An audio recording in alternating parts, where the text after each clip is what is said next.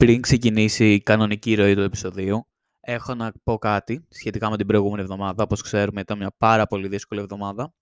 Είχα ηχογραφήσει το πρώτο επεισόδιο την Τρίτη το πρωί και αυτό που συνέβη την Τρίτη το βράδυ, στις 28 του μήνα, ε, η εθνική τραγωδία, μία από τις μεγαλύτερες τραγωδίες που έχουμε βιώσει σαν χώρα, ε, ήταν κάτι το οποίο με πάγωσε, με σόκαρε πάρα πολύ, ξυπνώντας την Τετάρτη, γιατί εγώ την Τρίτη δεν το είχα καταλάβει το βράδυ ότι είχε γίνει όλο αυτό. Και ήρθα εδώ να μιλήσω για το podcast, όπως έχουμε πει, είναι φοιτητικό podcast και οι περισσότερες ζωές που χάθηκαν ήταν από φοιτητές. Και είναι πάρα πάρα πολύ δύσκολο να μιλήσω για αυτό το θέμα, γιατί ήταν άτομα εκεί πέρα που ξέραμε. Ε, ένας φίλος μου πιο συγκεκριμένα είχε κλείσει εισιτήριο για αυτό το τρένο και αποφάσισε τελικά να μην πάει γιατί ήθελε να κάτσει άλλες δύο μέρες. Τι του είπαμε, ξέρω εγώ, εμείς να κάτσει για να τον βγούμε μαζί. Και ήταν αρκετά σοκαρισμένος όταν το είδα αυτό γιατί είχε κλείσει το τρίτο βαγόνι εισιτήριο και δεν πήγε ποτέ. Ε, δεν ξέρω πραγματικά τι να πω για αυτή την κατάσταση. Συλληπιτήρια σε όλους όσους χάσαν τα άτομα, ε, στους συγγενείς, φίλους, οικογένεια, όλους, όλους. Ε, ήταν από τα πιο συμπαρακτικά πράγματα που έχω δει το τελευταίο καιρό. Ε, καλή δύναμη σε όλους αυτό, δεν έχω να πω κάτι άλλο. Δηλαδή είναι ένα συμβάν το οποίο πραγματικά με έκανε να αναθεωρήσω πάρα πολλά πράγματα και δεν το περίμενα ποτέ, να πω αλήθεια, γιατί γενικά είμαι ένα άτομο το οποίο είμαι αρκετά ψυχρό και αυτό το γεγονός πραγματικά λίγο με λύγησε θα έλεγα. Οπότε ναι, και μια σκηνή και το φοιτητικό podcast, το επεισόδιο αυτό είναι αφιερωμένο σε όλα τα άτομα που έχασαν τη ζωή τους, στα άτομα που ήταν στο τρένο και επιβίωσαν, στους συγγενείς, στους φίλους, στις οικογένειες όλων αυτών των ατόμων και ελπίζω να μην ξαναγίνει ποτέ κάτι τέτοιο γιατί αυτό το πράγμα ήταν, ε, ήταν ό,τι χειρότερο έχω δει, πραγματικά. Ε, οπότε θα ξεκινήσουμε τώρα κανονικά με τη ροή του επεισοδίου. Το ανέβασα το επεισόδιο την προηγούμενη εβδομάδα, ενώ δεν ήθελα και να το ανεβάσω. Μόνο και μόνο επειδή το είχα ηχογραφήσει και ίσως έδινε παιδί λίγο χαρά. Οπότε αυτό το επεισόδιο που είναι αφιερωμένο σε αυτό το άτομο, ελπίζω να δώσει λίγο χαρά στους υπόλοιπους ανθρώπους που κατάφεραν να επιζήσουν στις οικογένειες, στους φίλους που, που έπρεπε να βιώσουν κάτι τόσο δύσκολο, να χάσουν τους δικούς τους. Και γενικά αυτό το podcast είναι μόνο για να μοιράζει χαρά και τίποτα άλλο. Οπότε από αυτά και με εκείνα, με αυτό το μεγάλο σχετικά disclaimer, μπορούμε να ξεκινήσουμε κανονικά το επεισόδιο. Αυτό. Δεν έχω να πω κάτι άλλο σε αυτό το θέμα.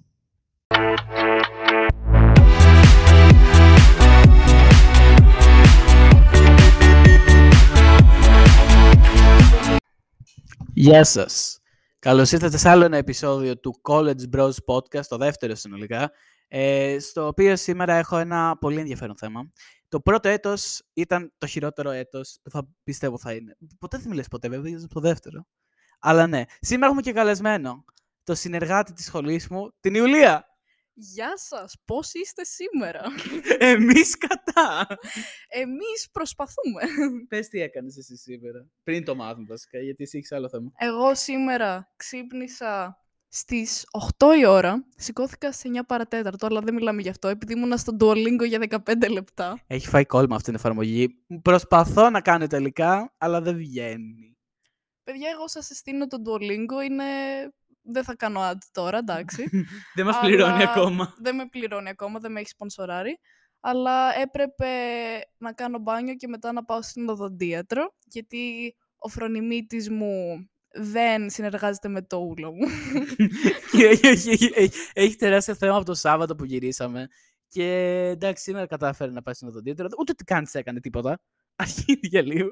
Ναι, εντάξει, μια αντιβίωση πέρα. Καλά, δεν είναι ότι σας νοιάζει αυτό ή κάτι τέτοιο. Μπορεί να, να έχουμε οδοντιάτρους και να γράφουν σημειώσεις. ναι, ναι. Ένα case study. Ένα λοιπόν. case study πάνω στο φρονιμίτη. Ναι, και πρέπει να πάω στον οδοντίατρο πρώτα και μετά να πάρω έναν καφέ στο χέρι και να περιμένω σαν. Ε... σαν ηλίθιος. σαν ηλίθιος στη στάση για. Εντάξει, όχι πολύ ώρα. Εντάξει, κάτι ήταν και αυτό. Και μετά φτάνουμε στη σχολή και μου με κοιτάει εμένα γιατί ενώ ήμασταν στο ίδιο λεωφορείο, ε, δεν μπορούσα να με δει γιατί ήμουν μέσα στο πλήθος του κόσμου. Και μετά βγαίνω, με κοιτάει και μου κάνει Δεν πάει η μέρα, έτσι. Κάνω. Καταρχάς, εγώ χάσα το χρόνο σήμερα, δηλαδή. Ξύπνησα 8, πήγα για ένα τρέξιμο και μετά δεν σκέφτηκα τίποτα. Απλά άρχιζα να ψήνω πράγματα. Έφτιαξα μια φωκάτσια από χθες που ακόμα δεν έχει ψηθεί. Είναι μισοψημένη. Είναι μισοψημένη και κάθεται στο φούρνο μου αυτή τη στιγμή. Αλλά τι να πω, ρε φίλε, δεν ξέρω. Δηλαδή, ο χειρότερος προγραμματισμός που έχω κάνει. Και μετά από όλα αυτά φτάνουμε στη σχολή και ε, η, της Ιουλίας ο καφές εκρίνεται. Ναι, ήταν, ήταν ελαττωματικό το καπάκι και απλώς χύθηκε στο μπουφάν μου και αυτό ήταν πολύ φαν. Ο τέλειος τρόπος να ξεκινήσει τη μέρα σου. Ναι, παιδί μου, να βρω μάνας καπουτσίνο. Εντάξει, δεν είναι και χειρότερη μυρωδία. Θα μπορούσε να έχεις έχει κουτσουλήσει πολύ, να έχεις πατήσει κατά. Σωστό. Να, να είσαι ευγνώμων γι' αυτό λοιπόν. Και το μάθημα λοιπόν το σημερινό ήταν το πρώτο μάθημα του εξαμήνου, το οποίο φίλοι ήταν άθλιο. Ήταν χάλια. δηλαδή, εντωμεταξύ, μας είπε πολύ χρήσιμα πράγματα. Ε, Μας είπε και την προηγούμενη εβδομάδα είχα πει πώς είναι το πρόγραμμά μου. Προσθέθηκε τώρα και μία μέρα της εβδομάδας που θα είμαστε στο νοσοκομείο 4 με 9. Μαζί θα είμαστε γιατί είμαστε κοντά στα ονομάτα. 4 με 9. Άποψη. Oh boy, that's gonna be a tough ass semester. δεν είναι μόνο αυτό, ρε φίλε. Το 4 με 9 συνήθως είναι... δεν είναι ώρα σχολή. Δηλαδή δεν, ναι, δεν... θες να πας, να φας, να χαγκάρεις με τους φίλους σου. Μας χαλάει το brunch. Μας χαλάει το brunch πολύ βασικό. Το γυμναστήριο επίσης χαλάει. Τα... Βασικά θα πηγαίνουμε μετά, αλλά και πάλι. Ναι, απλώς όλη η μέρα θα είναι σχολή πάνω κάτω. Αυτό. Και το μισό αυτό το πράγμα, να πω αλήθεια, πάρα πολύ. Οπότε ναι. Ε, τι άλλο, το μάθημα ήταν χρόνο και τώρα γυρίσαμε για να γυρίσουμε αυτό το επεισόδιο που θα μιλήσουμε και οι δύο για το πώς πήγε το πρώτο έτος μας. Ε, το μεγάλο disclaimer σε αυτό, η γειτόνισά σου κάνει πάλι. Ναι. Disclaimer, η γειτόνισσα της Ιουλίας, αν τα ακούει αυτό το podcast, είναι ιατρική και, πώς το λέμε, φωνάζει. Και έχει και μια βροντερή φωνή, δεν είναι ότι είναι... Είναι... και κάθε φορά που έρχομαι εδώ. Μα ισχύει. Ισχύει, παιδιά, ισχύει. Μα κάθε φορά που έρχομαι εδώ, είναι σε Έλα, εσύ θες γάμο. και κοροϊδεύω πάντα. Αλλά εντάξει, είναι πολύ συμπαθητική η τύπησα. Αλλά ναι, τι έλεγα. Χάσα τη ροή μου. Ναι, ότι θα λέγαμε για το, για το πρώτο έτος. ναι. Οπότε πάρτε κάτι να φάτε, πάρτε κάτι να πιείτε ή κάντε τις δουλειές του σπιτιού ή πηγαίνετε για ένα περπάτημα ή ένα τρέξιμο, γιατί βάζω podcast για περπάτημα και τρέξιμο εγώ. Και ακούστε αυτό το επεισόδιο γιατί είναι πάρα πολύ μεγάλο, το προειδοποιώ από τώρα. Το τσάι είναι καυτό. Πολύ. Α, το disclaimer ήταν το θέμα μου. Ότι την Ιουλία την γνώρισα το Μάρτιο επίσημα. Ενώ την ήξερα ουσιαστικά από την αρχή του έτους, δεν της μίλησα ποτέ μέχρι το Μάρτιο. Η ζωή μέχρι τότε ήταν ένα Όχι, απλά ήταν προβληματική θα έλεγα, κυρίως. Ναι. Δεν μπορώ να πω ότι ήταν. Δεν πέρασα καλά το πρώτο εξά. Βασικά, φαινομενικά πέρασα, αντικειμενικά δεν πέρασα. Αλλά όλα αυτά σε αυτό το επεισόδιο. Οπότε, stay tuned. Πάρτε, πάρτε ένα καφέ. Η συμβολή της ημέρας. Πάρτε ένα καφέ, ένα τσαγάκι, ένα σμούθι. Τι είσαι, ρε σε, σε καφετέρια διαφημίζεις τα προϊόντα. Εγώ μόνο τον Duolingo μπορώ να διαφημίσω. Αλλά δεν με έχει σπονσοράρει ακόμα. Ακόμα, ακόμα.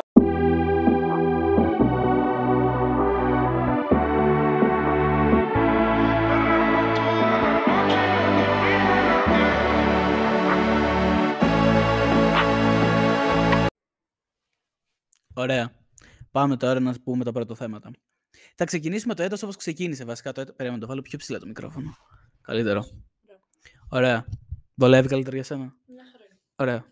Γιατί έχουμε ένα μικρόφωνο, θα έπρεπε να είχα δύο, αλλά τσίφτη. Δεν έχει φτάσει στο budget ακόμα. Γι' αυτό, παιδιά, θέλω να υποστηρίξετε τον Νικόλα από εδώ πέρα για να πάρει τον κατάλληλο εξοπλισμό να κάνουμε τα καλύτερα podcast για εσά. Και για εσά μόνο. Μπράβο. Με πολύ αγάπη. Τώρα το ερώτημα από την προηγούμενη εβδομάδα. Νίκο ή Νικόλα με λες πιο πολύ; Νικόλα. Ναι. Σου αρέσει περισσότερο ή απλά το συνήθισε, δεν ξέρω.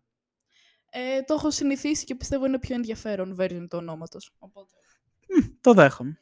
Πάμε στα τέλη Αυγούστου. Βασικά, βγήκαν οι Πανελλήνιες, τα αποτελέσματα. Σκατέο, δεν θα σχολιάσουμε αυτή την περίοδο, γιατί είναι γιατί πρώτο έτος. Γιατί πρώτο... Και μετά βγήκαν, παιδί ότι περάσαμε εδώ πέρα, σε αυτή την πόλη που είμαστε, στη Βόρεια. Και δεν θα σας πούμε ακόμα. Κάποια στιγμή θα αποκαλύψουμε σε ποια πόλη είμαστε. Βόρεια Ελλάδα. Αυτό έχω να πω. Μόνο αυτό. Και αναζητήσαμε σπίτι, τέλο τέλη Αυγούστου ήταν, 28 αν δεν κάνω λάθος.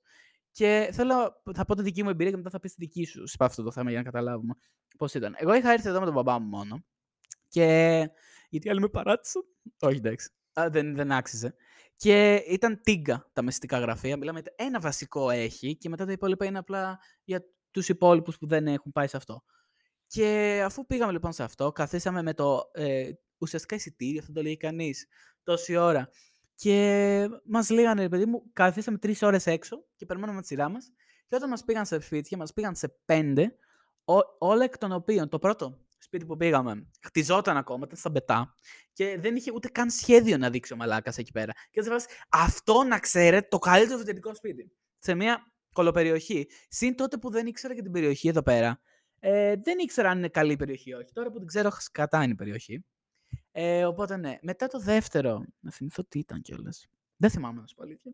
Δεύτερο, τρίτο, τέταρτο θυμάμαι ότι κάποια βλέπω. Το δεύτερο το θυμάμαι. Το θυμάμαι, το θυμάμαι. Ήταν σε ένα λόφο. Κοντά στο τωρινό μου σπίτι είναι αυτό. Το οποίο χρέωνε για ένα 22 τετραγωνικά παμπάλαιο σπίτι 550 ευρώ. Και είπε, «Μισ- είναι και η καλύτερη τιμή σου κάνω, 5-20. Μαλάκα, εντάξει. Ναι, και το τρίτο και το τέταρτο ήταν σχετικά κομπλέ. Και το πέμπτο μας είχε φάει ότι πας ότι αυτό το σπίτι τσακώνονται άτομα για να το πάρουν. Και πήγα και ήταν σαν. Είναι σπίτι δρορού. Δηλαδή, ό,τι χειρότερο έχω δει. Και αυτό που ήταν το περίεργο ότι μετά το καλοκαίρι του 22 που ξανά έφταξα για σπίτι, πάλι σε αυτό το, στην πολυκατοικία κατέληξα. Αυτό ήταν το. Και εννοείται δεν πήγα πάλι. Και ναι, αφού μας έδειξε αυτά τα πέντε σπίτια, δεν μας άρεσε τίποτα, κυριολεκτικά. Πάμε πίσω στο μεστικό και μας λέει μια άλλη τύψη ότι Αυτό δεν σας το έδειξα. Ξέρω εγώ. Και μας πάει στο σπίτι και λέω, Όχι, μας είχαν δείξει. Α, το θυμήθηκα. Το τρίτο σπίτι ήταν στην πολυκατοικία που μένω τώρα, αλλά ήταν ένα άλλο πιο μικρό και μας είπε ότι είχε 560 ευρώ. Κάτι το οποίο δεν ίσχυε, ήταν πάρα πληροφόρηση από ό,τι κατάλαβα. Και μετά μας ξαναπήγε στην απέναντι πολυκατοικία, που είναι του ίδιου ιδιοκτήτη, και μετά μας έφερε στην άλλη. Και έκλεισε το σπίτι αυτό. Δεν είναι. Θέλω να πεις για το σπίτι τώρα, επειδή εξέρθηκε και τέσσερι φορές. Από, εκ- για μένα είναι πολύ μικρό. Δεν είναι κακό, αλλά είναι πολύ μικρό. Δηλαδή, Είναι όντως μικρό σπίτι. αντικειμενικά. αλλά έχει κάτι θετικό αυτό το σπίτι. Έχει καλή κουζίνα. Ναι, σε σχέση με Έχει- αυτό Ναι. που είμαστε τώρα. Ωραία, αυτή ήταν η εμπειρία μου. Και δεν μου άρεσε και πολύ, από αλήθεια. Αλλά πρέπει να την ξανακάνω κάποια στιγμή γιατί θέλω μεγαλύτερο σπίτι. Για πες εσύ τώρα. Το, ο λόγος σε σένα. Εγώ, παιδιά που λέτε, δεν βασανίστηκα τόσο πολύ με την έβρεση Α, σπιτιού. δεν το έχουμε συζητήσει ούτε εμείς αυτό. Ναι, for real. ε, εντάξει, για μας ήταν πιο απλά τα πράγματα. Ήρθα με τη μαμά μου στα Γιάννενα εκεί πέρα τέλη μ, Αυγούστου. Αυγούστου. Και μ, πήγαμε σε ένα μεσητικό αρχικά. το γνωστό, το πράσινο. Νομίζω ήταν ένα άλλο. Α, ήταν, τα δεν θυμάμαι. πλεμπέικα. Ένα πλεμπέικο μεσητικό. Ναι. ε, που μας πήγανε σε ένα σπίτι που ήταν τύπου έξω από το κέντρο. Ε, μοντέρνο, τύπου Α, ε, ήτανε. τρομερά καινούριο, τρομε- τρομερά σύγχρονο, αλλά ήταν μία τρύπα. Ήταν. Πιο μικρό από το δικό μου. βασικά ήταν. Ναι, ήταν λίγο πιο μικρό από το δικό σου. Α, οκ. Και μ, δεν ήταν καθόλου καλό το design. Βασικά ήταν ενδιαφέρον το design, αλλά τώρα σε γυάλινο γραφείο να μελετάς. Σε γυάλινο; ναι, ναι, ναι. Ήταν its own breed Ναι. και ήταν 600 ευρώ. Αλλά ναι, δεν υπήρχε περίπτωση. Αυτό ενημερωτικά πρώτη φορά το ακούω. Δεν το έχουμε ξανασυζητήσει ποτέ για το πώς βρήκες εσύ σπίτι. Ναι, δεν το έχουμε πει το story. Και το μοιραζόμαστε ένα μαζί χρόνο. σας. Εννοείται. ναι. Και μετά πήγαμε σε έναν άλλο μεσίτη που ήταν έτσι ένας κάπως πονηρός τυπάς. Πώς είπα. ήταν έτσι. μ, Έτσι, salesman ο άνθρωπος. Α, κατάλαβα, ναι, αυτή που. Ναι. Και μ, μας πήγε στην πολυκατοικία που είμαι τώρα. Και τσεκάραμε τα σπίτια, τσεκάραμε του τρίτου ορόφου και βλέπουμε κατευθείαν αυτό το σπίτι στο οποίο βρίσκομαι τώρα, που είναι πόσο, 20 κάτι τετραγωνικά πείτε. 32 δεν είναι. Εγώ Παίζει ξέρω να ότι είναι και 32. Παίζει να είναι 30. Α, Ναι. το καλό πε- είναι ότι χωρίζεται σε δύο πατώματα, δηλαδή έχει τη σκάλα. Γιατί αντικειμενικά μικρό είναι, αν ήταν Ναι. ενιαίο. Απλώς είναι ψηλοτάβανο. Αυτό είναι που δίνει το illusion ότι έχεις πολύ χώρο και ότι είσαι άνετα. Ναι. Και όντως το δίνει αυτό το illusion. Δηλαδή ποτέ δεν νιώθεις στριμωγμένος εδώ μέσα. Ισχύει, ισχύει. Ε, και basically το σπίτι μου είναι κάτω τύπου καναπές, μπάνιο, κουζινίτσα. Κουζινίτσα, ο Θεός μας την Κουζινίτσα, κάνει. ναι, Ο είναι Θεός- κυριολεκτικά δύο μάτια και δεν έχω φούρνο. Πολύ φαν πράγματα. Βασικά παραγγέλνεις όλη την ώρα απ' έξω. Αλλά Ναι. προσπαθεί να το μειώσει, παιδιά, βοηθήστε την. Πάρτε της σε ένα φούρνο. Πάρτε μου ένα φούρνο ε, στο GoFundMe, παιδιά. Θα σας το κάνει Στο χαμόγελο του παιδιού. ναι, στο χαμόγελο του παιδιού.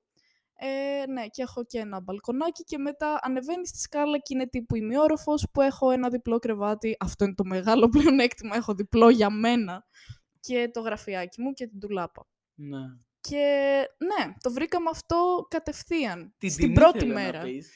Πώς είναι έχει- ακριβό. Ναι. Ήταν, ήτανε 5.30, Μμ. Αλλά είναι all inclusive, δηλαδή έχει μέσα Α, ναι. ενίκια, ε, Στεγνοτήριο, πλυντήριο. στεγνοτήριο, πλυντήριο, κοινόχρηστα, τα πάντα είναι μέσα στην τιμή. Τώρα Δηλαδή, φτιάχνουν και γυμναστήριο. Το Ναι. έχω φτιάξει, δεν έχω δει. Δεν έχω πάει να δω το γυμναστήριο, τι έχει υπογίνει. ναι, ούτε εγώ έχω τσεκάρει τώρα τελευταία. Είναι... σ- αλλά... Α, θα πες, πες, πες, θα το πω μετά γι' αυτό που θέλω. Όχι, πες. Το creepy υπόγειο.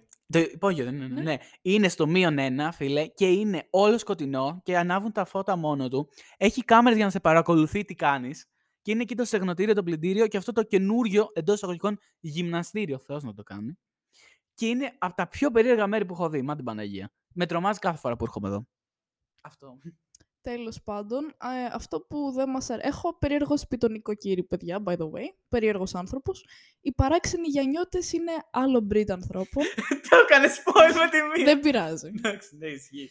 Ε, ναι, είμαστε στα Γιάννενα. Α, Wow! Ή στα Γιάννητσά. Στα Γιάννητσά, στα Στα Γιάννητσά. Γιάννητσά.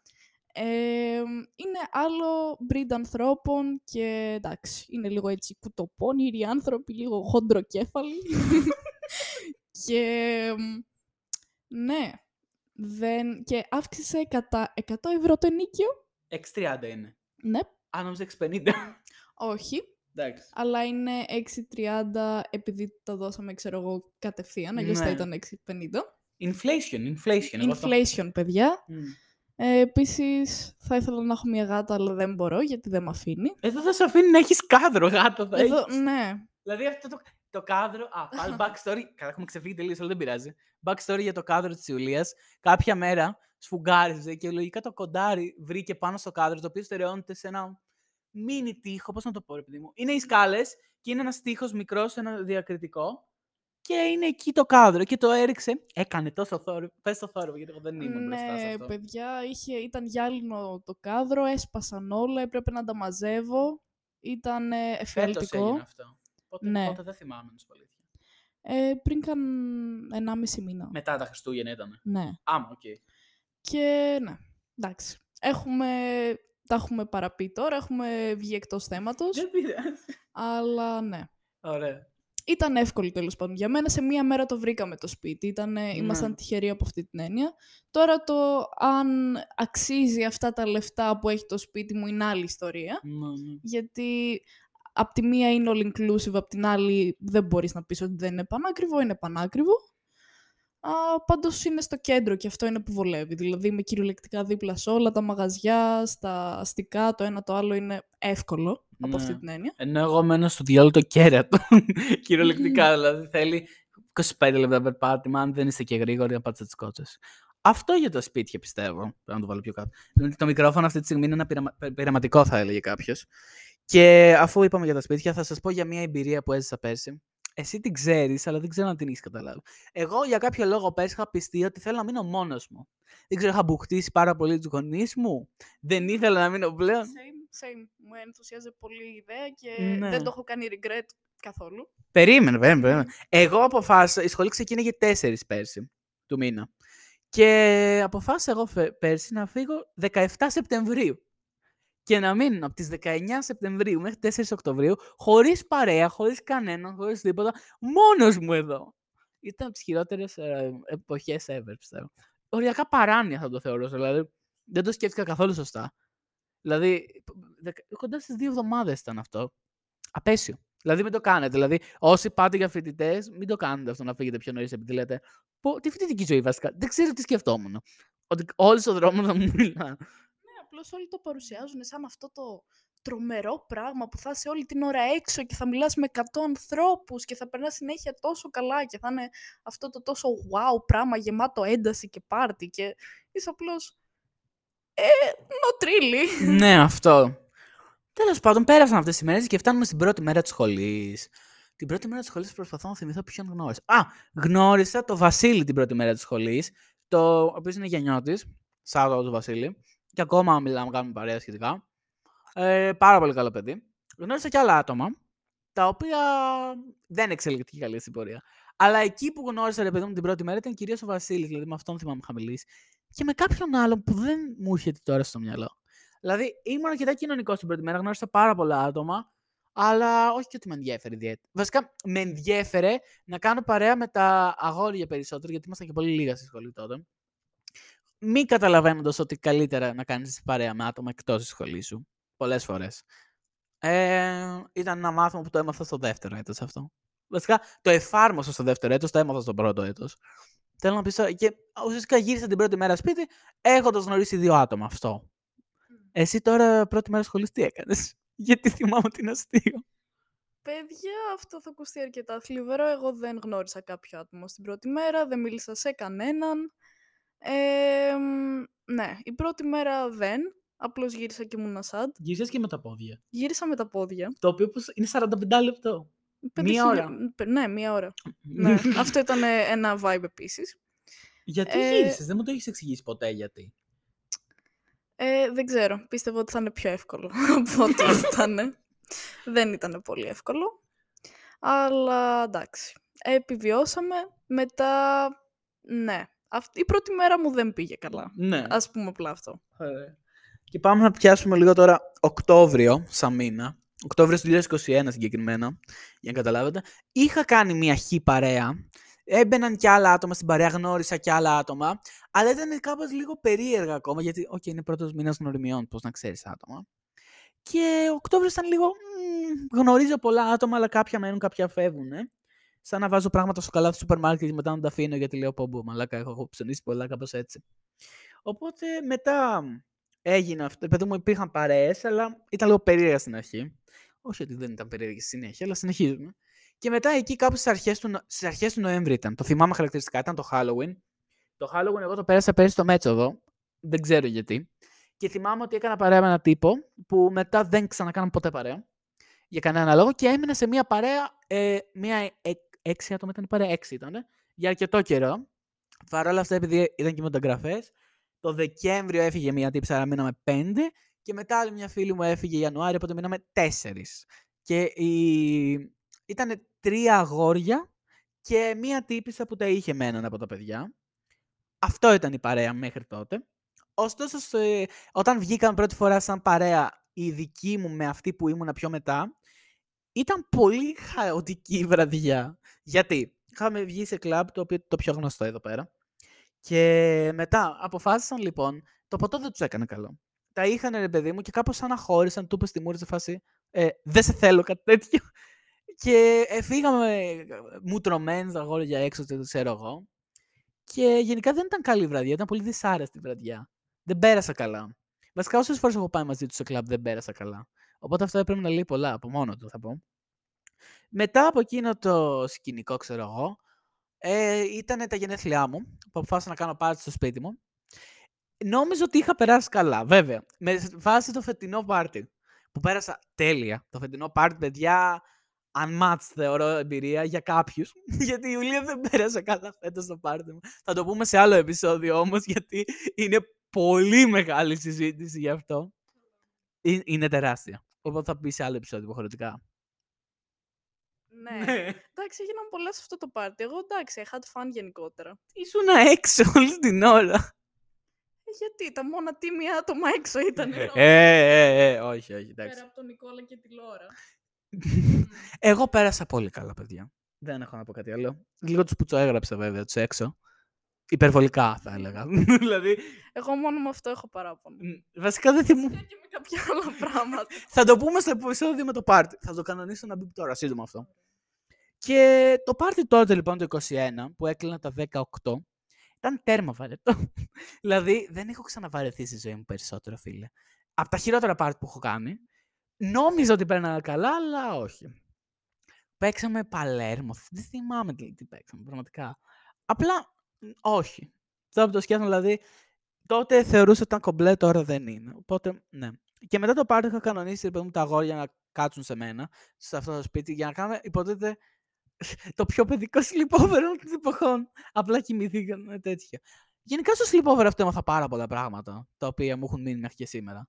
Το τέτοιο. Αλλά ήταν ενδιαφέρον. Δηλαδή περάσαμε καλά. Ήταν το μόνο κομμάτι που πέρασα καλά. Τον υπόλοιπο Νοέμβριο τη βγάλαμε σε ένα παιχνιδάδικο με επιτραπέζια. Δεν κάνουμε πολλά πράγματα. Και πήγαμε δεύτερη φορά σε κλαμπ. Πάλι με άλλη παρέα αυτή τη φορά. Που ούτε εκεί πέρασα καλά γιατί και άλλη παρέα για τον Μπούτσο ήταν από αλήθεια. Δηλαδή ήταν πολλά κορίτσια και ήμασταν πάλι τρία αγόρια, οι γνωστοί. Δεν πέρασα πάλι καλά και πάλι γκρίνιες υπήρχαν. Οπότε ναι, μόνο ένα άτομο έκανα παρέα, οπότε ναι. Μετά η παρέα το Δεκέμβριο, πριν φύγουμε για διακοπές των Χριστουγέννων, πήγε λίγο κατά διαόλου για μένα, δηλαδή κάπως ξύνιζε όλο το πράγμα. Γιατί μαζευόμασταν πολλές φορές και φτιάχναμε κάποια πράγματα για κάτι βίντεο που έκανα τότε. Και καταλάβαινα ότι «Μμμ, δεν πήγαινε και πολύ καλά όλο αυτό. Και μετά γενικά στις διακοπές των Χριστουγέννων δεν μου έλειψε κανείς τους. Βασικά, πιστεύω ότι όταν γνωρίζεις ένα άτομο, όταν φεύγεις από τη φοιτητική σου πόλη και δεν του μιλάς για ένα μεγάλο χρονικό διάστημα, σημαίνει ότι δεν σου έχει κάνει κάποια ιδιαίτερη εντύπωση σαν άτομο. Για εμένα. Δηλαδή αυτό το συνειδητοποίησα πολύ έντονα. Και ναι, κάπως εκεί φτάνουμε και στα Χριστούγεννα του 21 που γυρίζω σπίτι μου. Θέλω να μου πεις εσύ τι έκανες αυτές τις μήνες. Γιατί δε, την Ιουλία δεν την ήξερα αυτήν στου μήνες. Ναι. Ε, Zoned out. για ποιους μήνες μιλάμε; Οκτώβριο με Δεκέμβριο. Ωραία. Εγώ, παιδιά, τον Οκτώβριο με Δεκέμβριο είχα μία, είμα- ήμουν σε μία παρέα πέντε κοριτσιών. Ε, η μία κοπέλα είναι, ήταν από Πυργοηλίας, η άλλη από Αγρίνιο, η άλλη από Δράμα και άλλη από Θεσσαλονίκη. Α, ναι, και εγώ δεν ανέφερα ότι περισσότεροι δεν ήταν από Αθήνα, πούμε εγώ. Και υπήρχαν πολλά θέματα με αυτό. Αλλά εντάξει, αυτό προσπερνάω. Φαίνεται δεν κλικάραμε, παρόλο που ήταν μια χαρά άτομα οι δύο κοπέλες, δεν κλικάραμε τόσο πολύ σαν παρέα και έκαναν περισσότερο παρέα μεταξύ τους. Η κοπέλα από τη Δράμα με την κοπέλα από τη Θεσσαλονίκη. Οπότε τελικά η παρέα κατέληξε να, ήμουν, να είμαι εγώ ε, και οι άλλες δύο κοπέλες από την παρέα. Και μ, γενικότερα η όλη φάση ήταν ότι μέναμε πάρα πολύ σπίτι. Δηλαδή, α, δεν σας ανέφερα ότι έχω εδώ στα Γιάννα τις δύο κολλητές μου από το σχολείο. Α, ναι, ναι, το πιο που σημαντικό. είναι τεράστιο κομμάτι και, Και εγώ δεν είχα κανένα, ναι. είναι τεράστιο blessing και εύχομαι και σε εσάς να το έχετε. Που είναι τεράστια τύχη. Και είναι... πολύ δύσκολο να είσαι με τους κολλητούς σου από το Λύκειο, ξέρω εγώ. Γιατί στο Λύκειο τους περισσότερους δεν τσακώνονται στην τρίτη Λύκειο, οπότε που κρατήσατε επαφή, πολύ σωστό.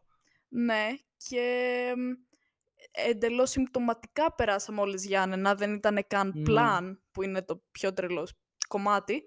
Είχα, ας πούμε, αυτό το safety net του να ξέρω πολύ καλά δύο άτομα όταν πήγα στα Γιάννενα, που ήταν τεράστιο boost και τεράστιο πλεονέκτημα.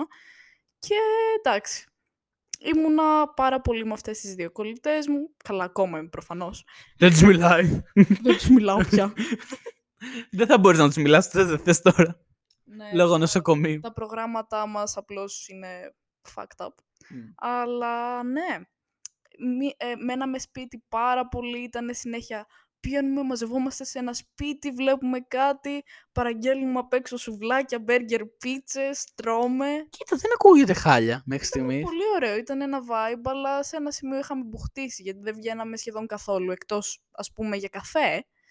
Α, οπότε, ναι, από ένα σημείο και μετά θέλαμε, ας πούμε, να είμαστε λίγο πιο outgoing, να πηγαίνουμε έστω για ένα ποτό, κάνα κλαμπ, καμιά δίσκο, κάτι. Α, δεν πηγαίνετε ξέρω, πουθενά, δεν- πουθενά. Ε, όχι. LT πήγα στο κλαμπ τέλος πάντων το μεγάλο των Ιωαννίνων. Πήγα ας πούμε πέρυσι πριν το Πάσχα. Α, όντως. Ναι, μέναμε σπίτια μας. Α, μιλάμε για πολύ θέμα. Μιλάμε, το είχαμε κάψει από ένα σημείο και μετά. Και μετά έφτανε στα Χριστούγεννα. Οπότε εκεί σταμάτησε, ξέρω εγώ. Ναι. Ναι, δεν ξέρω, παιδιά, από αυτά δεν, δεν έχω context. Δηλαδή, εσύ έχεις, γιατί μετά κάπως μπήκες στην παρέα. Τέλος πάντων, τον Ιανουάριο, η Ιουλία αποφασίζει και να γνωριστεί και με μένα, ξέρω εγώ.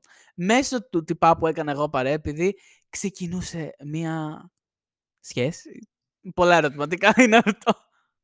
Ναι, ξεκινούσε μια σχέση. Τέλος πάντων, και ήμουν και εμπλεκόταν και με την παρέα μου κάπου.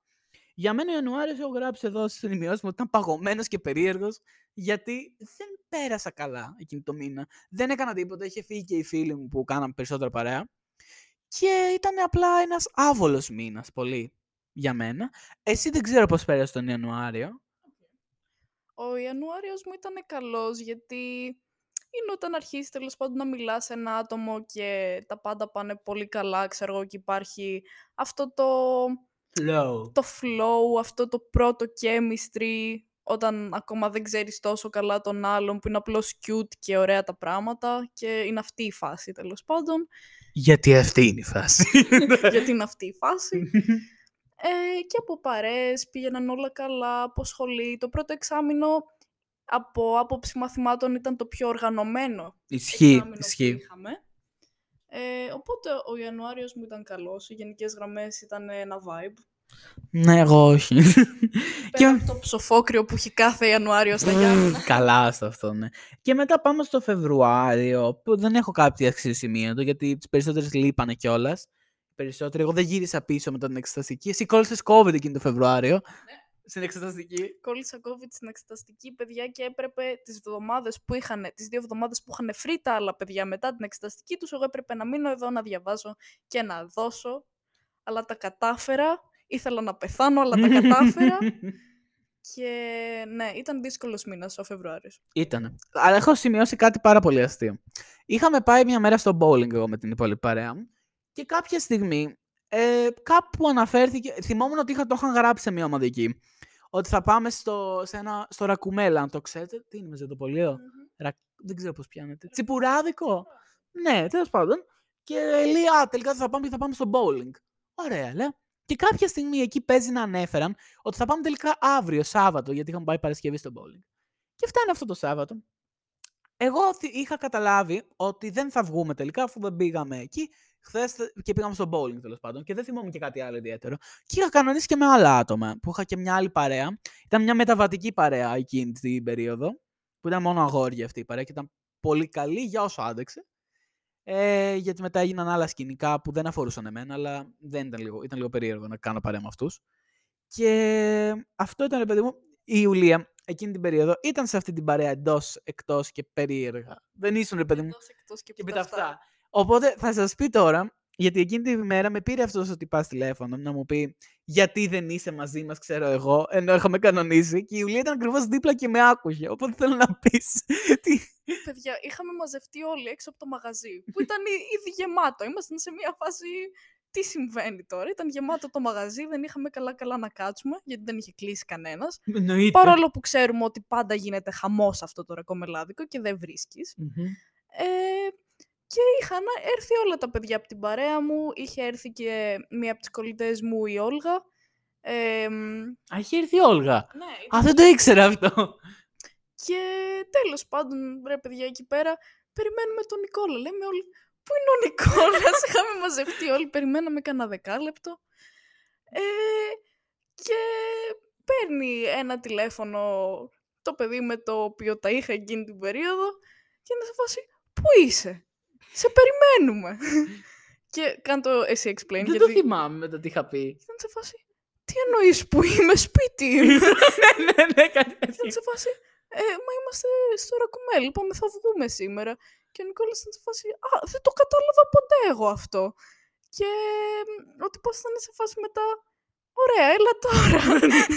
και ο Νικόλας λέει, όχι, Μαλάκα, είπες μας όχι. όχι. και δεν σπάς γιατί. Και τι είχα πει, δεν θυμάμαι τι αυτό δικαιολογία είχα πει.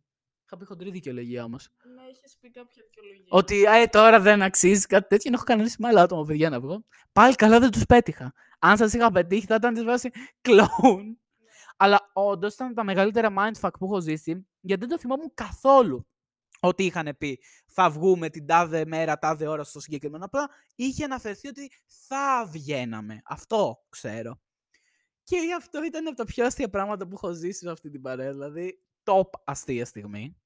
Και εσύ, εντάξει. Α, ε, ας πούμε ότι δεν υπήρχαν πολλά vibes σε αυτή την παρέα, δηλαδή, ε, μ, εντάξει, μιλούσαμε για κάποια πράγματα, απλώς δεν βαϊμπάραμε σαν παρέα, εγώ και όλα. Γενικότερα δεν υπήρχαν vibes σε πολλά πράγματα. Ή και σε αυτό το πράγμα που αποκαλούμε σχέση, τέλος πάντων, ο Θεός να το πει σχέση. Εντάξει, ήταν μία σχέση, ας πούμε, όταν λες, ο- όταν το ονομάζεις, ξέρω εγώ, δεν ξέρω εγώ. Είναι τα πιο αστεία πράγματα που έχει πει, αλλά ναι. Αυτό και εκεί κάπου κλείνει ο Φεβρουάριος με ένα ψυχρό κλίμα από όλους. Και πού να φτάσουμε στο Μάρτιο. Πριν φτάσουμε στο Μάρτιο, θα κάνουμε ένα μικρό διαφημιστικό διάλειμμα και πάρτε κάτι γερό μετά για να αντέξετε αυτά που θα ακούσετε. Γιατί μετά χειροτερεύει, καλυτερεύει και κάπως δεν πάει μετά. Αυτό έχω να δηλώσω.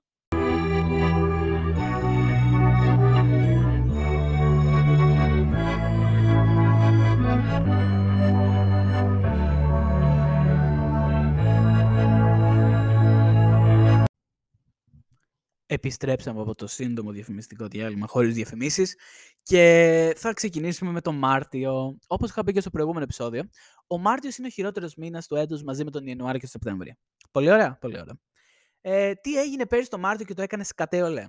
Θα ξεκινήσουμε από τις αρχές αρχές που είχαμε πάει να δούμε τον Batman του 22. Πάρα πολύ ωραία ταινία, αν δεν έχετε δει να τη δείτε. Αλλά ήταν άβολο. Γιατί, ενώ νόμιζα ότι θα πάμε τρία αγόρια, ήρθε και η άλλη τύπησα μαζί.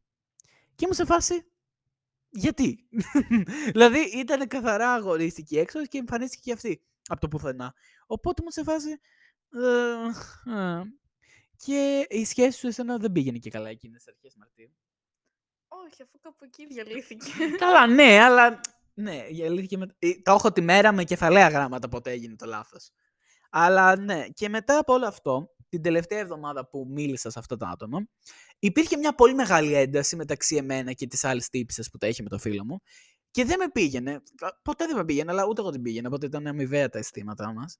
Γιατί παρέμβαινε, παρε, παρενέβαινε βασικά πολύ στην παρέα μεταξύ των αγοριών. Και εμένα αυτό δεν μου άρεσε. Και μετά άρχισε να λέει τα δικά της πράγματα. Εντάξει, δίδυμες γυναίκες, δεν περιμένετε κάτι άλλο. Ε, αλλά ναι. Και φτάνουμε στην αποκορύφωση 18 Μαρτίου του 2022. Μία μέρα που θα με συμμοδέψει για πάντα. Ήταν μία μέρα που εγώ έφτιαξα ένα ε, reality στο YouTube που υποτίθεται ήταν η φίλη μου, ξέρω εγώ, και ήταν σε μονταρισμένο όπως ένα reality. Και ήταν το πρώτο επεισόδιο. Και άρχισαν οι παρεξηγήσεις με αυτό, με το προ... ενώ ήξεραν τι είχαν βάσει. Ε, και λέγανε αυτό μας το έπαιξε, ξέρω εγώ, ή γιατί εγώ δείχνω χάλια. Και μου φάση, δεν, δεν, δεν σε έβαλα να δείχνεις χάλια. Αυτά που είπες ήταν, ξέρω εγώ.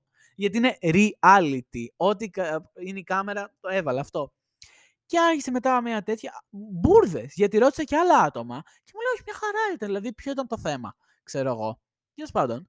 Παρεξηγήθηκαν και μετά κάπως τσακωθήκαμε και μετά τέλος. Αυτά. Δηλαδή υπήρχε ένα πάρα πολύ. Δηλαδή να μένεις στο μέσα της χρονιάς χωρίς καμία παρέα. Καμία.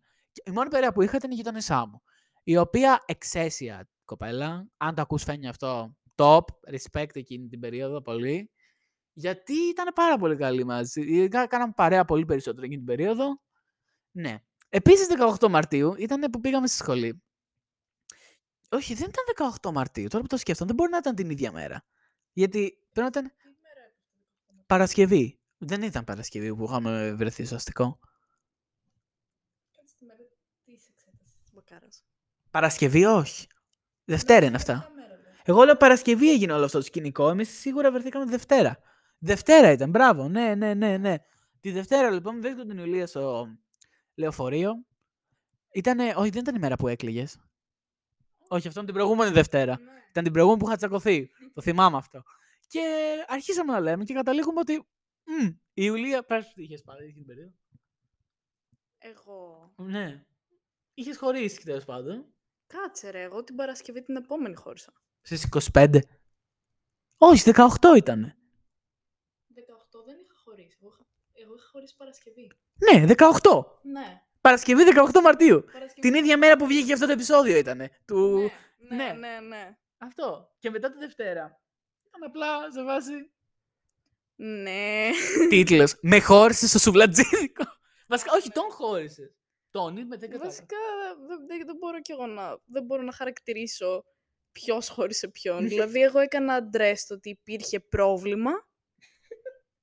και ναι, τελείωσε σε ένα σουβλατζίδικο μπροστά από τη μερίδα κοντοσούφλη κοτόπουλο, η οποία έμεινε αφάγωτη, επειδή μετά δεν είχα όρεξη να φάω. Ε, και μετά το βράδυ πήγα στην Πολίνα και βλέπουμε κούμφου πάντα και τρώγαμε κινέζικο και ναι. Απέσιο. Όχι, είναι η καλύτερη παρηγοριά που μπορείς να έχεις. Όχι, απέσιο το προηγούμενο, η Πολίνα, ναι. Πολίνα είναι από τα καλύτερα άτομα, μπορούμε να πούμε. Αλλά ναι, ήταν όλο αυτό. Την αγαπώ πολύ, αν με ακούει. Ισχύει. Αλλά ναι, ήταν μια πολύ περίεργη περίοδος και για μένα που δεν είχα φίλους ουσιαστικά. Είχα μόνο την άλλη παρέα με τα αγόρια που ήταν λίγο. Ε, ε, τρογόταν, ξέρω εγώ. Ήταν λίγο περίεργο. Γιατί δεν ήμασταν και από την ίδια σχολή και δεν βρισκόμασταν πολύ συχνά. Ε, οπότε ναι, εκείνη η περίοδος ξεκίνησε λάθος. Γνώρισα την Ιουλία. Αλλά δεν κάναμε πολύ παρέα εκείνη τον Μάρτιο, Απρίλιο. Καθόλου βασικά. Απλά μιλάγαμε όταν βρισκόμασταν σχολή. Ο Νικόλας θεωρούσε ότι ήμουν πολύ περίεργο άτομος. Ισχύει, το θεωρούσα. Θεωρούσα ότι επειδή αν δείτε κάποιο στο προφίλ της Ιουλίας πριν το φτιάξω εγώ, γιατί άλλαξα πολλά πράγματα, φαινόταν σαν αυτές τις χαζεμένες νεραϊδούλε που νομίζουν ότι είναι σε- στον κόσμο της ε, φαντασίας. Κάτι τέτοια μαλακισμένα εγώ δεν τα πάω. Οπότε, είχα μια τέτοια εντύπωση. Κάπως μου την είχε ψηφίσει καθώς μιλάγαμε. Αλλά με βάση το προφίλ στο Instagram είχα καταλάβει ότι ήταν νεράιδο, νεράιδο μαγισό κατάσταση. Που για μένα αυτά είναι πλανητός. Για, όποιον, για οποιονδήποτε. Ποιο μαλάκας θα αντεχόταν κάτι τέτοιο. Αλλά ναι, δεν ήταν τέλος πάντων έτσι. Και κοιτάς κουβέντες. Ναι, ρε μαλάκα, ποιος άνθρωπος θα ήταν σε φάση. Πω, πω, ναι, μια χαζεμένη, αυτή θέλω. Που πιστεύεις. Ο Μιχάλης. Έλα, μαλάκα. Ωραία, προχωράμε στην επόμενη θεματολογία. Που ήταν ο εφιάλτης της Δευτέρας της εξέτασης. Που κάθε Δευτέρα ήταν ανά δύο Δευτέρες η εξέταση και άλλες δύο Δευτέρες που μας μάθαν τη θεωρία. Και- Γενικά μιλάω μέχρι το τέλος του εξαμήνου. Πω πω Θεέ μου κόλλημα με αυτό. Και η εξέταση ήταν τόσο άγρια. Γιατί πήγαινες μέσα δύο άτομα ή τρία και σε εξέταζε, λες και σε ανέκρινε. Ήταν να ήμασταν σαν τα πρόβατα στη σφαγή. Ήταν η πρώτη φορά που μας είχε εξετάσει και οι περισσότεροι δεν είχαν καταλάβει ότι σήμερα θα εξεταστούμε. Ναι, δεν ξέρω το είχε εγώ. πει ποτέ, δεν το είχε αναφέρει ιδιαίτερα. Το είχε απλώς αναφέρει. Δεν, Α, δεν είχε πει πώς θα είναι η δομή. Τύπου μία εβδομάδα θα παραδίδω, μία θα σας εξετάζω. Και δεν ήμασταν προετοιμασμένοι και αυτή η κυρία είναι αρκετά ψαρωτική. είναι η όχι αλήθεια. αρκετά ψαρωτική. Η δεύτερη. Πώς, δεύτερη. πώς λέγεται, ρε, όχι Μέρλιν. Πώς λέγεται, ρε, αυτής της Γερμανίας; Ναι. Μέρκελ! Η Μέρκελ! Έτσι, την, Μέρκελ. έτσι θεωρούσα εγώ. Ναι, οκ. Σαν τη Μέρκελ μου θυμίζει. Εντάξει, ήταν τρομακτικό. Ας πούμε μπήκα εκεί μέσα, έτρεμα, δεν θυμόμουν τα πράγματα που έπρεπε να θυμάμαι. Ήταν επίοικης μαζί μου υπό την έννοια ότι ήταν ήρεμη και αυτά και μου είπε εντάξει, ας πούμε, θα πάρεις ένα πέντε, Επειδή είναι η πρώτη φορά. επειδή είναι η πρώτη φορά. Ε, εντάξει, δεν ήταν κακιά μαζί μου. Ήταν σε φάση κατανοώ το λόγο που μπορεί να μην προετοιμάστηκες καλά το ένα και το άλλο. Α, σε μας ήταν τελείως αρχίδια της. Τα αγόρια δεν τα πήγαινε. Καθόλου.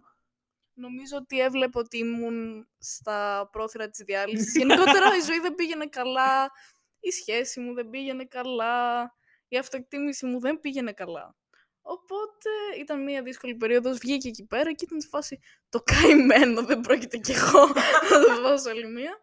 Ε, βγήκα έξω, έκλαψα επειδή είναι κάποιες φορές που απλώς δεν μπορείς να μην κλάψεις. Δηλαδή απλώς βγήκαν όλα, Είναι στιγμές. Που η αλήθεια μοιάζει ψέμα. Και ναι, Εγώ θα πω την αλήθεια, στο έχω πει αυτό. Αλλά είμαι σε φάση όταν την είδα και έκλαιγε, σε φάση, Πω, πω θα είμαι πάλι παιδιάστηκα συμπεριφέρονται αυτοί οι άνθρωποι. Δηλαδή, κλαις για αυτή τη μαλάκο. ναι, όχι, δεν έκλαιγα μόνο για αυτή τη Ήταν- μαλάκα, ήταν όπως λέει ο απλά Νικόλας. ότι Ήταν είχαν πολλά μαζευτεί. piled up πράγματα. Καλά, όμως και εγώ θα το νόμιζα αν έβλεπα κάποιον να κλαίει μετά από αυτό. Ναι. Αλλά ναι. Οπότε μετά τις επόμενες δύο εβδομάδες δεν έβγαινα σχεδόν με κανένα άτομο. Δεν είχα κάποια παρέα για να βγω. Ε, μόνο με αυτά τα αγόρια βγαίναν που και που, αλλά ναι, δεν ήταν ότι ήταν τρελή παρέα, ξέρω εγώ. Κατάλαβα. Θέλω το Volt για να παραγγείλω τη σαλάτα μου, παρακαλώ. Το ποιο; Όχι το Volt, το, Το box. Το box. Δεν την παρήγγειλες. Ε, πώς να την παραγγείλω, νόμιζα το ότι- iPhone, δεν την έχει. Α, ναι, μισό. Ναι. Τέλο πάντων, θα πούμε και κάτι άλλο πριν κλείσουμε. Για το... Πριν κλείσουμε, όχι. Πριν πάμε στο Part 3. Και είναι το 8ωρο brunch στην καφετέρια αυτή. Αποφάσισε μια μέρα η Ηλία, μου λέει: Α, θα σου γνωρίσω και τις κολλητές μου, ξέρω εγώ, την Όλγα και την Πολίνα Πολ, όπως τη Δεν ψινόμουν ιδιαίτερα να πάω, δεν το κρύβω. Το απέφευγα με κάθε πιθανό τρόπο. Αλλά πήγα. Είχα ντυθεί σκατάθημα με εκείνη τη μέρα. Δεν θυμάμαι, φορούσα ένα, α- ένα πέσιο μπουφάν. Το αμάνικο. Ναι, ήταν το αμάνικο, αλλά κάτι δεν φόρεγε. Κάτι ήταν λάθος. Ένα μπλε φούτερ ήταν, νομίζω. Μπράβο, ναι, ναι. Και μία φόρμα. Εντάξει. Καλά, κάτι δεν μου άρεσε τέλος πάντων εκείνη τη μέρα. Και καταλάβαμε λοιπόν ότι γνωριζόμασταν, δεν γνωρίζω τις κοπέλες καθόλου. Είχαμε κάποιους κοινούς γνωστούς από Αθήνα. Αλλά καθίσαμε, φίλε, 8 ώρες. Ναι, καθίσαμε πάρα πολλές ώρες. Δεν ξέρω αν ήταν 8, εντάξει. Όχι, ήταν 8 ώρες. Ήταν όντως 8 ώρες. Ήταν 8 ώρες μετρημένε. Ε, δεν καταλάβαμε καν πώς πέρασαν οι ώρες. Λέγαμε το ένα, λέγαμε το άλλο, τρώγαμε. Ναι. Είχαμε, είχαμε καεί από ένα σημείο και μετά προς το τέλος αυτού του crossover. ναι. Αλλά άξιζε κάθε δευτερόλεπτο, πιστεύω. Ήταν ένα τρομερό crossover. Ε, και ναι, κάτσαμε όντως 8 ώρες. Και ήταν απλά. Εγώ δεν μίλαγα πολύ. Θυμάμαι ότι απλά έλεγα μόνο αυτά τα προβλήματα εκείνη της περίοδου, αλλά κάτι άλλο δεν είχα πει. Και οι άλλες έβγαζαν τα εσώψυχά του. Και όμως φάση. Α. Κάπως έτσι. Ναι, όντως. Όντως έβγαζαν τα ισόψυχά του. Και εγώ ήμουν λίγο ανέστητος. Και πριν φτάσουμε λοιπόν στο Πάσχα, εγώ αποφάσισα να πάω στην Πάτρα.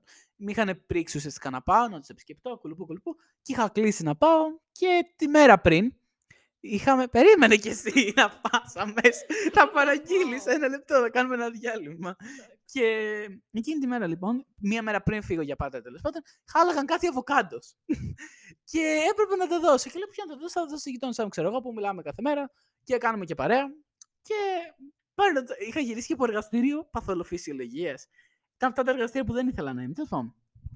Παίρνω το αβοκάντο εγώ κυρίως. Κατεβαίνω στο κάτω όροφο γιατί ήμουν πιο κάτω από μένα. Και δεν άνοιξε με τη μένω. Είχα συνεννοηθεί ρε παιδί μου να της φέρω κάποια πράγματα. Και ανοίγει την πόρτα να στην με το βρακί. Και ήταν σε φάση χάρηκα, πάνω. και ήμουν σε φάση εγώ, α, ναι. Μπερδεύτηκα το, ήταν το πιο bamboozled moment για μένα, αλλά ήταν το πιο αστεία πράγματα ever. Και μετά λοιπόν έφυγα για Πάτρα. Πάμε σε ένα ακόμα μίνι σύντομο διαφημιστικό διάλειμμα επειδή η Ιουλία πεινάει και τα λέμε στο part 3.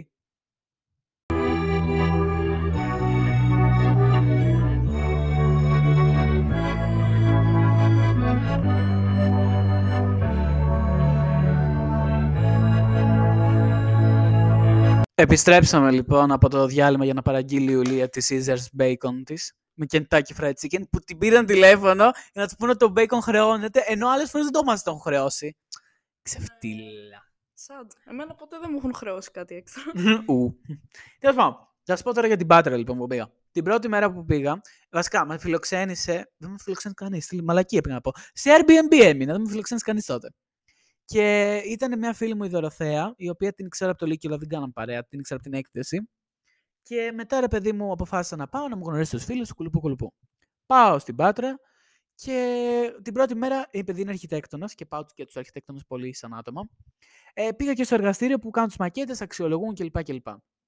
Ήταν ένας τυπάς, ο οποίος φίλε με κοίταγε λες και του είχα σκοτώσει τη μάνα. Έτσι, με, το, με βλέμμα, τα μάτια του δεν είχαν φύγει από πάνω μου. Έτσι, πολύ νεύρο. Έτσι. Δηλαδή, είχα τρομάξει ωριακά. Με ήξερε βέβαια, επειδή το, με είχαν αναφέρει πολύ τα παιδιά εκεί πέρα. Και ήταν σε φάση, ποιος είναι αυτός και γιατί θα μου, θα μου πάρει τι θέση, ξέρω εγώ. Και εγώ πλέον σε φάση ε, επισκέπτη. Επίσης, τότε είχα πολύ μακρύ μαλλί. Πολύ μακρύ μαλλί, σε σημείο που. Ακραίο, ναι. Αλλά το θυμήθηκα γιατί ήταν μια λεπτομέρεια που ξεχώριζε. Και ο τυπάς είχε πάρα πολλά νεύρα. Μου συστήθηκε βέβαια, εντάξει, δεν μπορώ να πω, αλλά είχε πολλά νεύρα. Και είναι meme γενικά το συγκεκριμένο παιδί. Το συμπαθώ πάρα πολύ. Αλλά ναι, είναι meme. Τη δεύτερη μέρα λοιπόν μου γνώρισε την... άλλες δύο φίλες της, την Τζο και τη Θεόνη, που και οι δύο ελπίζω να ακούν το podcast. Ε, την Τζο την ξέρω γιατί είναι από τη σχολή. Δεν, δεν ήταν την Τετάρτη η Τζο όμως στη σχολή, γιατί κάτι είχε θέμα τέλος πάντων. Και γνώρισα για τη Θεόνη κάτω από τις χειρότερες πιθανές συνθήκες. Εγώ μου είχε περιγράψει τη Θεόνη, είχα φανταστεί τη Θεόνη ως ψηλή, ξανθιά, με πολύ προσεγμένο στυλ, πολύ ψηλή ξανθιά και πολύ ψηλή, αδύνατη, ξέρω εγώ. Δεν ξέρω πώς μου... Δεν σου κάνω πλάκα. Αυτό φανταζόμουν. Πώς; Δεν ξέρω πώς μου το είχε περιγράψει, ξέρω εγώ νόμιζα ότι ήταν και μεγαλύτερη κιόλας. Είχα πολύ ασφαλμένε εντυπώσεις. Και βλέπω μια κοντή με σγουρό μαλλί.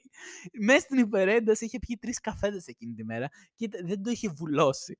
Με την Θεόν κάνουμε πολύ παρέα τώρα, οπότε δεν θα με παρεξηγήσει. Ελπίζω. Συν ε, κάνει, την παίρνω πολλές φορές τηλέφωνο το πρωί που πάω για τρέξιμο για να λέμε κανένα νέο γιατί με μουσική βαριέμαι. Αλλά όταν την είχα γνωρίσει, ήμουν σε φάση που αυτή η τύψη δεν είναι, είναι τρελή. Έχει πάρα πολύ ένταση. Και φάγαμε και παγωτό. Και την Παρασκευή, αντί να φύγουμε νωρίς, είχε ένα μάθημα το οποίο τελικά ακυρώθηκε και γύρισα σπίτι μου ε, Παρασκευή πριν το Πάσχα στις 12 το βράδυ. Εξαίσιο, ε. Τέλεια. Έχασα τα bullets μου. Το Πάσχα δεν θυμάμαι τι έκανα. Στην Κυφυσιά είχα βγει, θυμάμαι, δύο φορές. Αλλά κάθισα και πολύ παραπάνω, θυμάμαι, το Πάσχα. Γιατί ήθελα. Δεν είχα κάποιο λόγο, απλά ήθελα να κάτσω παραπάνω γιατί δεν μπαίναγα καλά στα Γιάννενα. Βέβαια είχα την ελπίδα, ρε παιδί μου, ότι με την Ιουλία, ξέρω, θα κάνουμε λίγο παρέα. Βέβαια ήταν παρέα με τα αγόρια τότε, οπότε δεν ξέρω. Μετά η παρέα με τα αγόρια εκείνη το Μάιο κατέρευσε γιατί άρχισαν να βρίζουν κάποια άλλα άτομα τα οποία εγώ έκανα παρέα. Δεν είχα εγώ ποτέ θέμα μαζί τους, αλλά υπήρξε ένα περίεργο πρόβλημα με αυτό. Και μετά το Μάιο, λοιπόν, θυμάμαι χαρακτηριστικά τη βραδιά της Eurovision, που είχαμε μαζευτεί σπίτι της Ιουλίας και βλέπαμε. Και εκεί νομίζω ξεκίνησα να συμπάθω περισσότερο Ναι. τα Ναι, παιδιά, ναι, δηλαδή την ναι. Πολίνα και την Όλγα. Και είχαν, πώς- είχαν περάσει πολύ ωραία, θυμάμαι, εκείνη τη μέρα. Ναι, ήταν γαμάτα. Ναι. Είχαμε πάρει πίτσες, ήμασταν μέσα στην υπερένταση, αλλά ήρθε το σπίτι ο νοικοκύρης μου και μας... Το έχω ξεχάσει αυτό. Ναι, και μας έκανε παρατήρηση αρκετά aggressively. Δηλαδή είχα μείνει Ναι. όταν έφυγε. Είχα πάθει σοκ. Α, ναι, η Ιουλία παθαίνει εύκολα σοκ. Εγώ θα τον έβριζα οριακά. Ναι, όντως μπορώ. Καλά. Όχι ρε φίλε, απλώς ήταν σοκ γιατί ήταν πολύ ξαφνικό. Και Ήταν Ναι. σε φάση ότι πας, λοιπόν, αν δεν κάνετε ησυχία. Ήτανε, τε- ήτανε έξαλλος. Θα βγάλω την καραμπίνα. Ε, σε τέτοιο σημείο, σε τέτοια φάση ήτανε. Ναι, δεν ξέρω, είχε θεματάκια, μπορώ να το πω κι εγώ. Αλλά ναι, εκεί ξεκινούσαμε και βρισκόμασταν και περισσότερο με την Ιουλία. Κάναμε περισσότερο παρέα. Όχι όμως τρελά. Δεν κάναμε τόσο πολύ παρέα. Και μετά ήρθε η εξεταστική η δεύτερη. Παιδιά, το δωμάτιό μου αυτό είναι κάποια κατάρα, δεν ξέρω αν φέτος θα είναι το ίδιο. Και πιάνει τρομερή ζέστη. Με ανεμιστήρα η ζέστη δεν παλευότανε. Να, έβραζα, να έβραζα και να μου λέει ο πατέρας μου, σιγά τη ζέστη που μπορεί να έρθει. Και όταν ήρθε, κατάλαβε το πόσο ζέστη έπιανε αυτό το δωμάτιο. Φέτος ελπίζω να είναι καλύτερα. Η Ιουλία έχει κλιματιστικό, οπότε είναι καλύτερα. Θέλετε, δεν θέλετε. Αλλά πληρώνει 650 ευρώ, οπότε εντάξει. 630, συγγνώμη. Επειδή του τα έδωσε όλα μαζί κιόλας. Αλλά ναι. Ε, Πώς το λέμε, άκλεισε και ο υπολογιστή. Μπράβο, ρε. Και εκείνη την περίοδο που είχε τόση ζέστη, η γειτόνισά μου από κάτω είχε φίλε κρύο. Κρύο όμως, χωρίς να βάλει τίποτα. Έμπαινε δροσιά και μου σε φάση. Τι λες; Μέχρι να ανοίξω τον υπολογιστή, η Ιουλία θα σας πει πώς πήγε η δεύτερη εξεταστική για αυτήν. Λοιπόν, παιδιά, η δεύτερη εξεταστική ήταν κάτι το εφιαλτικό. Γενικότερα, οι εξεταστικές προς το καλοκαίρι είναι πάντα κάτι δύσκολο γιατί έχει έτσι όμορφο καιρό, έχει ήλιο, έχει ζέστη, θέλεις να είσαι στην παραλία. Ή σε ένα όμορφο μέρος να κάνεις πικνίκ, να είσαι στη φύση, να είσαι ελεύθερος. Δεν θέλεις να έχεις υποχρεώσεις, δεν θέλεις να έχεις διαβάσματα. Ε, Παρ' όλα αυτά, τα καταφέραμε, τα περάσαμε όλα. Είναι πολύ δυσκολία όμως. Ναι. Ε, εντάξει. Ήταν μια σουρεάλ περίοδος, δηλαδή είχε, ήμουνα εντελώς detached για να κάνω cope. You know, like, οριακά δεν υπήρχα, αλλά τα καταφέραμε, οπότε μπράβο μας. Ναι, δηλαδή θυμάμαι ότι απλά είχε πάρα πολύ ζέστη και ήθελα να φύγω. Αυτό ήταν τα χαρακ- δύο χαρακτηριστικά. Και, και πνίγομαι. Ήθελα να μετακομίσω πάρα πολύ εκείνη την περίοδο. Το έλεγα σε όλους. Θα μετακομίσω, θα μετακομίσω. θα μετακομίσω. Πήρα μετά την εξεταστική και είδα σπίτια, ρε παιδί μου, αλλά κανένα δεν άξιζε. Δεν μετακόμισα εν τέλει. Θα ήθελα του χρόνου ιδανικά να έχω μετακομίσει. Θα δείξεις πώς θα πάει αυτό τώρα. Αλλά η εξεταστική ήταν ζέστη όλη μέρα και Grand Pass. Δηλαδή θυμάμαι σε αυτή την περίοδο είχαν παραγγείλει πολύ από το μπεργκεράδικο που πήρε τώρα η Ιουλία της σαλάτα τη. Είχαν παραγγείλει πάρα πολύ αυτό το μαγαζί. Το είχαμε πλουτίσει ωριακά, θα έλεγε κανείς. Και Παιδιά, ναι. ό,τι καλύτερο είναι αυτό το μαγαζί. Αν έρθετε στα Γιάννενα να φάτε στο Grand Pass. Οπωσδήποτε. Θα πω κάτι τώρα που το έχω πει στην Ιουλία, αλλά ήταν... δεν βάιμπαρα τόσο πολύ με την παρέα της Ιουλίας τότε. Δηλαδή, ήμουν σε φάση, ναι, αλλά και όχι. Δεν ξέρω, ήταν περίεργα για μένα, γιατί, ρε παιδί μου, δεν ξέρω, δεν, δεν πέθανα. Πώς να το πω, το είχα πει κιόλας, ναι. Και φαινόταν κιόλας. Σε κάποια φάση η Ιουλία δεν θέλει καν να με δει τον Ιούνιο. Σε φάση, Ιου, αυτός ο άνθρωπος. Ναι, ο Νικόλας έχει γίνει λίγο κολοπέδι από ένα σημείο και μετά, δεν μπορώ να πω. Ναι, ισχύει. Αλλά εντάξει, δικαιολογημένα. Μετά τώρα στο δεύτερο έτος είμαστε κομπλέ. Αυτό έχω να πω. Αυτό μετράει. Οπότε, ενώ έψαχνα για νέο σπίτι μετά την εξεταστική και είχε έρθει και ο μπαμπάς μου και η αδερφή μου, σε αυτή τη, στη λάβρα εκείνη του καλοκαιριού που είχε κοπεί το νερό δύο μέρες. Το θυμ... Τρομακτικό. Είναι, μα είναι τε- τελείως σου λέει, άστο. Μα είναι, είναι εφιαλτικό. Δεν μπορώ να φανταστώ πώς θα ήταν. Τρία άτομα χωρίς νερό. Ευχαριστούμε. Και μήνα ή τέλη Ιουνίου, αρχές Ιουλίου ήταν αυτό. Άστο, απέσιο. Και ενώ ψάχναμε και εγώ έψαχνα σπίτι και η γειτόνισά μου, η Φένια, γιατί ε, ενώ έμενε η Σόγια δεν της άρεσε καθόλου, συν ότι δεν της άρεσε που ήταν μικρό, πολύ δικαιολογημένο, και στην αρχιτεκτονική δεν βόλευε. Και ενώ εγώ ήθελα περισσότερο να μετακομίσω, βρήκε αυτή σπίτι και μετακόμισε. Ε, έχει μετακομίσει στην άλλη άκρη των Ιωαννίνων τώρα. Οπότε είναι στο διάλογο το κέρατο κυριολεκτικά. Αλλά ναι, βρήκε αυτή σπίτι, εγώ δεν βρήκα. Και ανακεφαλαιώνοντας το πρώτο έτος, πράγματα που έμαθα το πρώτο έτος.